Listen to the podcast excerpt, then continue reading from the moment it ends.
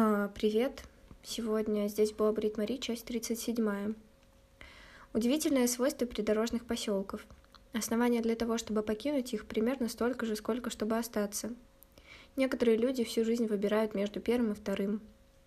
Прошла еще почти целая неделя после похорон, прежде чем Брит Мари села в белую машину с синей дверью и выехала на дорогу, ведущую из Борга в две стороны – Следует непременно заметить, ответственность за это ни в коей мере нельзя возлагать исключительно на сотрудников муниципалитета.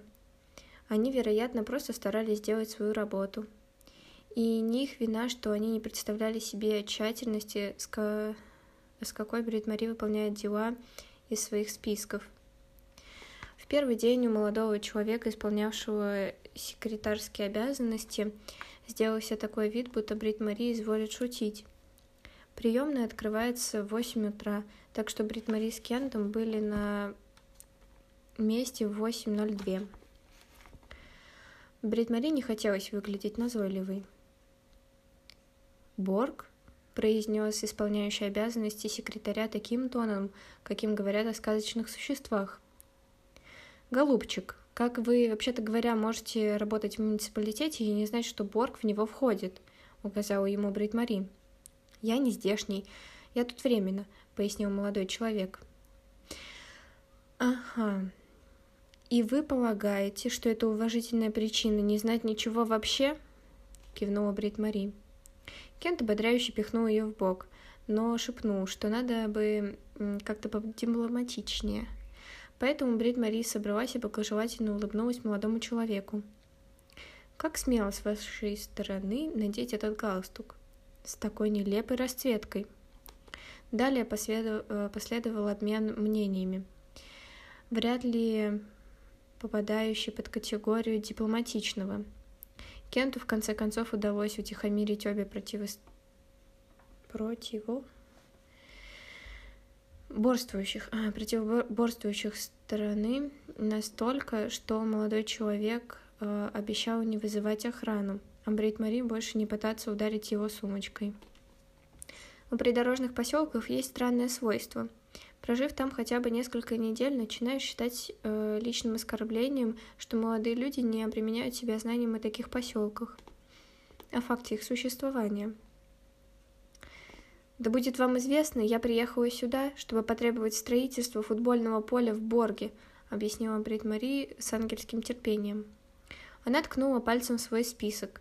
Молодой человек принялся рыться в какой-то папке, после чего демонстративно обратился к Кенту и заговорил о комиссии, которая сейчас на, на совещании. А. «Сколько оно будет длиться?» — поинтересовалась Брит Мари. Молодой человек порылся в папке. «Это рабочий завтрак, поэтому часов до десяти». «До десяти? Вы сидите за завтраком до десяти?» Тогда неудивительно, что вы до сих пор ничего не сделали благожелательно уведомила его Брит Мари. После чего им с Кентом пришлось покинуть муниципалитет, поскольку молодой человек нарушил обещание и вызвал охрану. Вернувшись в 10, они узнали, что комиссия закончит совещаться после обеда. Они вернулись после обеда, но комиссия, как выяснилось, просидит на совещании остаток дня. Тогда Брит Мари повторно довела до сведения секретаря свой запрос насчет футбольного поля – на этот раз более отчетливо, после чего высказал предположение, что на то, чтобы дать делу ход, вряд ли нужен целый день. Вернувшийся на поле боя охранник, в свою очередь, выказал предположение, что Брит Мари говорит несколько отчетливее, чем следует. «Если Брит Мари сделает это еще раз», — сказал он Кенту, — «то ему придется отобрать у нее сумочку». Кент ухмыльнулся и заявил, что у охранника в таком случае смелости больше, чем у него, Кента. Брит Мари не поняла, обижаться ей или гордиться. «Мы вернемся завтра, любимая, не волнуйся», — успокаивал ее Кент, Кент, ведя к выходу. Брит Мари безнадежно махнула рукой. «У тебя встреча, Кент. Нам надо ехать домой. Я понимаю, разумеется, я это понимаю. Я только хотела...» Она вдохнула так глубоко, что воздух, казалось, набрался даже в сумочку. Веге не больно, когда она играет в футбол. А от чего ей больно? спросил Кент. От всего. Кент растерянно понурил свою большую голову. «Ничего, любимая, мы вернемся завтра». Брит Мари поправила повязку на руке. «Я осознаю, что больше не нужна детям. Разумеется, осознаю, Кент. Хочется только, чтобы я могла что-то им дать. Хочется дать им хотя бы площадку. Мы вернемся завтра», — повторил Кент и открыл перед ней дверь машины. «Нет, нет, у тебя встреча. Я понимаю, что у тебя встреча, мы должны вернуться домой». Кент рассеянно почесал голову, тихонько кашлянул и ответил, не сводя глаз с резиновой прокладки между стеклом и металлоломом. «Если честно, любимая, у меня всего одна встреча с автодилером». «Ага, я была не в курсе, что ты намерен купить новую машину». «Я не буду покупать новую. Я буду продавать эту», Кент кивнул на БМВ, в которой Брит Мари только что села. Лицо у него при этом было печальное, словно знало, что от него ждут. Но плечами он пожал, как юный мальчик, словно плечи легкие и гибкие, только что сбросили громадную тяжесть. Предприятие банкротилось, любимое. Я пытался спасти его, сколько мог, но... Да, сама знаешь, финансовый кризис – Брит Мари беззвучно ахнула. «Что же ты теперь будешь делать?» Кент улыбнулся беззаботно и молодо. «Начну сначала. Что еще делать в таких случаях, когда у меня нет ничего... А, когда-то у меня ничего не было. Может, помнишь?» Она помнила. Ее пальцы потянулись к его пальцам. Они оба не молоды, но Кент рассмеялся. «Я сумел построить свою жизнь», Значит, смогу сделать это еще раз. Он взял обе ее руки э, в свои и поймал ее взгляд.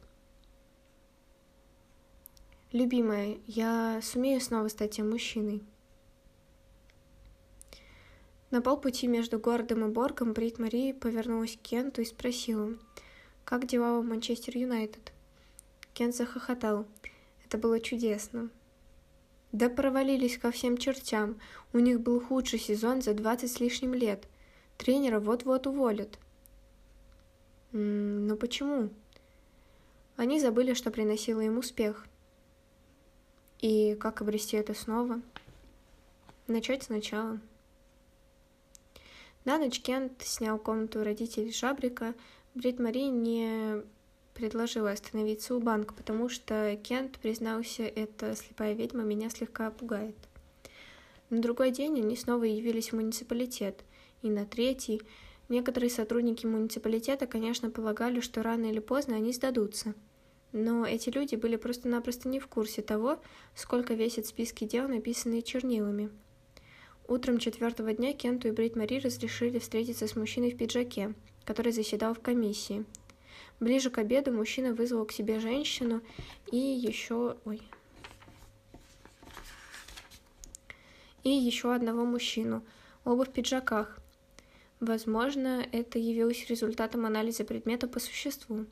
А возможно, просто-напросто потому, что первый пиджак сообразил, что снизит вероятность того, что кто-нибудь снова а, попадет под сумочку Брит Мари. Я слышала много хорошего о Борге, там, кажется, очаровательно. С воодушевлением начала женщина, словно поселок в двух милях от ее кабинета – это экзотический остров, и попасть туда можно только при помощи чародея. «Я здесь по поводу футбольной площадки», — напомнила Брит Мари. «Вот как», — сказала женщина-пиджак. «Поле не заложено в бюджет», — сообщил второй мужчина-пиджак. «Я же говорил», — указал первый пиджак. «Тогда нельзя ли вас попросить изменить бюджет?» поинтересовалась Брит Мари. Это категорически невозможно. Как это будет выглядеть? Тогда нам придется менять и все остальные бюджеты, испугался второй мужчина-пиджак. Женщина-пиджак с улыбкой спросила, не хочет ли Брит Мари кофе. Кофе Брит Мари не захотела. Женщина-пиджак улыбнулась еще шире. Насколько нам известно, в Борге уже есть футбольная площадка. Второй мужчина-пиджак недовольно зажужжал сквозь зубы и выкрикнул. «Нет, Земля под футбольной площадкой продана. Там проведут геологическую разведку, а потом построят корпоративное, а, кооперативное жилье. Это внесено в бюджет. Тогда нельзя ли вас попросить выкупить землю обратно? спросила Брит Мари. Второй пиджак зажужжал так, что испустил фонтанчик слюны. И как это будет выглядеть? Тогда все захотят продать свою землю назад. Мы не можем строить футбольные площадки везде. Мы тогда утонем в футбольных площадках. О, первый мужчина пиджак со скучающим видом посмотрел на часы. Кенту приходилось крепко держать сумочку Брит Мари. Женщина-пиджак с обезоруживающей улыбкой наклонилась и налила всем кофе, хотя кофе никто не хотел. «Мы видим, что вы работали в молодежном досуговом центре Борга», — сказала она, ласково улыбаясь. «Да-да, все верно, но я...» «Я уволилась», — сказала Брит Мари и прикусила щеки. Женщина улыбнулась еще ласковее, подвинула стаканчик с кофе к Брит Мари. Никто не набирал туда персонал, дорогая Брит Мари. Молодежный досуговый центр собирались закрыть еще до Рождества. Искать персонал было ошибкой. Второй мужчина пиджак зажужжал, как лодочный мотор. Персонал не заложен в бюджете. Что же это? Как же это? Первый пиджак поднялся. А теперь прошу извинить. У нас важное совещание. С тем Брит Мария покинула муниципалитет с пониманием того, что ее приезд в Борг был ошибкой. Они правы. Разумеется, они правы. «Завтра, любимая. Мы вернемся сюда завтра», — утешал ее Кент, когда они снова сидели в БМВ. Но Брит Мари в ответ лишь обреченно молчала, прислонившись головой к окошку и прижав носовой платок к подбородку.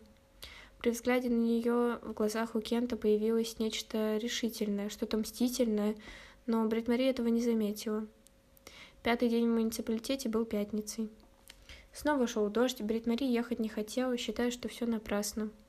Так что Кенту пришлось на нее надавить, пригрозив дополнить ее список рядком игривых пунктов, причем чернилами. Тогда Брит Мари дернула список себе, словно цветочный горшок, который Кент грозился выбросить с балкона и неохотно уселась в БМВ, бормоча, что Кент хулиган. В муниципалитете их уже ждали – Брит Мари узнала женщину из футбольной ассоциации. «Ага, вы здесь, конечно, чтобы остановить нас», — заметила Брит Мари. Женщина недоуменно посмотрела на Кента, неровно потерла руки одну от другую, точно их умывала. «Нет, мне звонил Кент. Я здесь, чтобы помочь вам». Я сделал несколько звонков, позволил себе сделать то, что у меня хорошо получается. Кент погладил Брит Мари по плечу. Брит Мари вошла в кабинет следом за пиджаками. В кабинете их оказалось еще больше. Вопрос о футбольной площадке в Борге выходил за рамки компетенции троих пиджаков и требовал рассмотрения более чем одной комиссии. Как нам стало известно, за настойчивой инициативой по строительству нескольких футбольных площадок стоит некая группа интересантов. Начал новый пиджак, кивнул женщина из футбольной ассоциации. Также нам стало известно, что местный бизнес намерен осуществлять лоббирование, сообщил другой пиджак. Причем лоббирование довольно неприятного свойства. Вставил третий пиджак и положил на стол перед Мари пластиковую папку, полную бумаг. Кроме того, нам напомнили по электронной почте и посредством телефонных звонков, что через год будут выборы, сказал предыдущий пиджак. Причем напомнили довольно резко и безапелляционно, добавил следующий пиджак. Брит Мари наклонилась над папкой. Все бумаги имели шапку организации по официальному формированию рабочей группы индивидуальных предпринимателей Борга. Из документов со всей ясностью следовало, что владельцы как пиццерии, так и продовольственного магазина почты и автомастерской Борга собрались ночью в некоем помещении, где и составили совместные требования об устройстве футбольного поля. Для, вещ... э, для ве... вящей... вещей, наверное. Не знаю, убедительности документы подписали также владельцы только что зарегистрированных предприятий адвокатской конторы «Сын и сын», парикмахерской волосы и остальное, и АО «Боргские вина». По случайному стечению обстоятельств одним почерком. Отличались только подпись э, человека по имени Карл, который, согласно этому документу, недавно открыл цветочный магазин. Все остальное было написано почерком Кента. Кент стоял позади Брит Мари, засунув руки в карманы и сгорбившись, словно чтобы занимать поменьше места. Брит Мари хотелось подбросить его до самого космоса. А, женщина в пиджаке подала кофе и восторженно кивнула. Я и не думала, что в Борге такая оживленная экономика. Это восхитительно. Благоразумию Брит Мари пришлось включиться на полную мощность, чтобы не позволить ей броситься описывать круги по кабинету, раскинув руки, как крылья самолета. Брит Мари была почти уверена, что это выглядело бы неуместно. Первый мужчина в пиджаке откашлялся и попросил снова. А, и попросил слова. Положение дел таково, что с нами даже связывались и службы занятости вашего родного города, сообщил он. Двадцать один раз. Двадцать один с нами оттуда связывались, уточнил второй пиджак.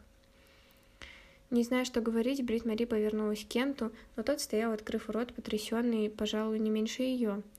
Очередной случайным образом выбранный пиджак ткнул пальцем на другую бумагу. Нам стало известно, что вас приняли на работу в молодежный центр Борга. По ошибке, ласково улыбнулась женщина. Случайный пиджак неутомимо продолжал. Служба занятости вашего родного города обратила наше внимание на известные политические обстоятельства. Также наше внимание обратили на то, что при составлении муниципального бюджета следует проявить известную гибкость в том, что касается найма служащих. Да, сейчас год выборов. 21 раз. 21 раз на это обращали ваше внимание. А, наше внимание, злобно вставил второй пиджак.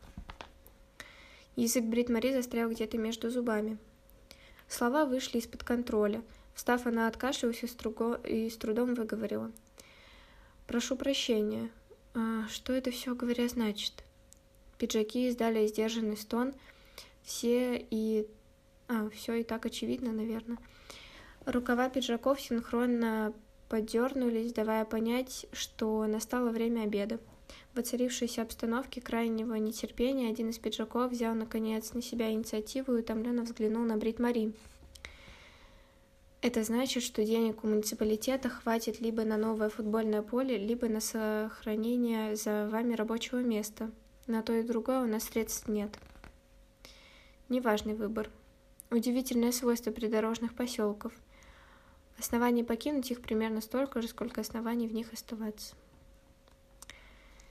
А, простите, что я тут немного позапиналась. А, ладно. Надеюсь, что у вас там все ничего. Пока.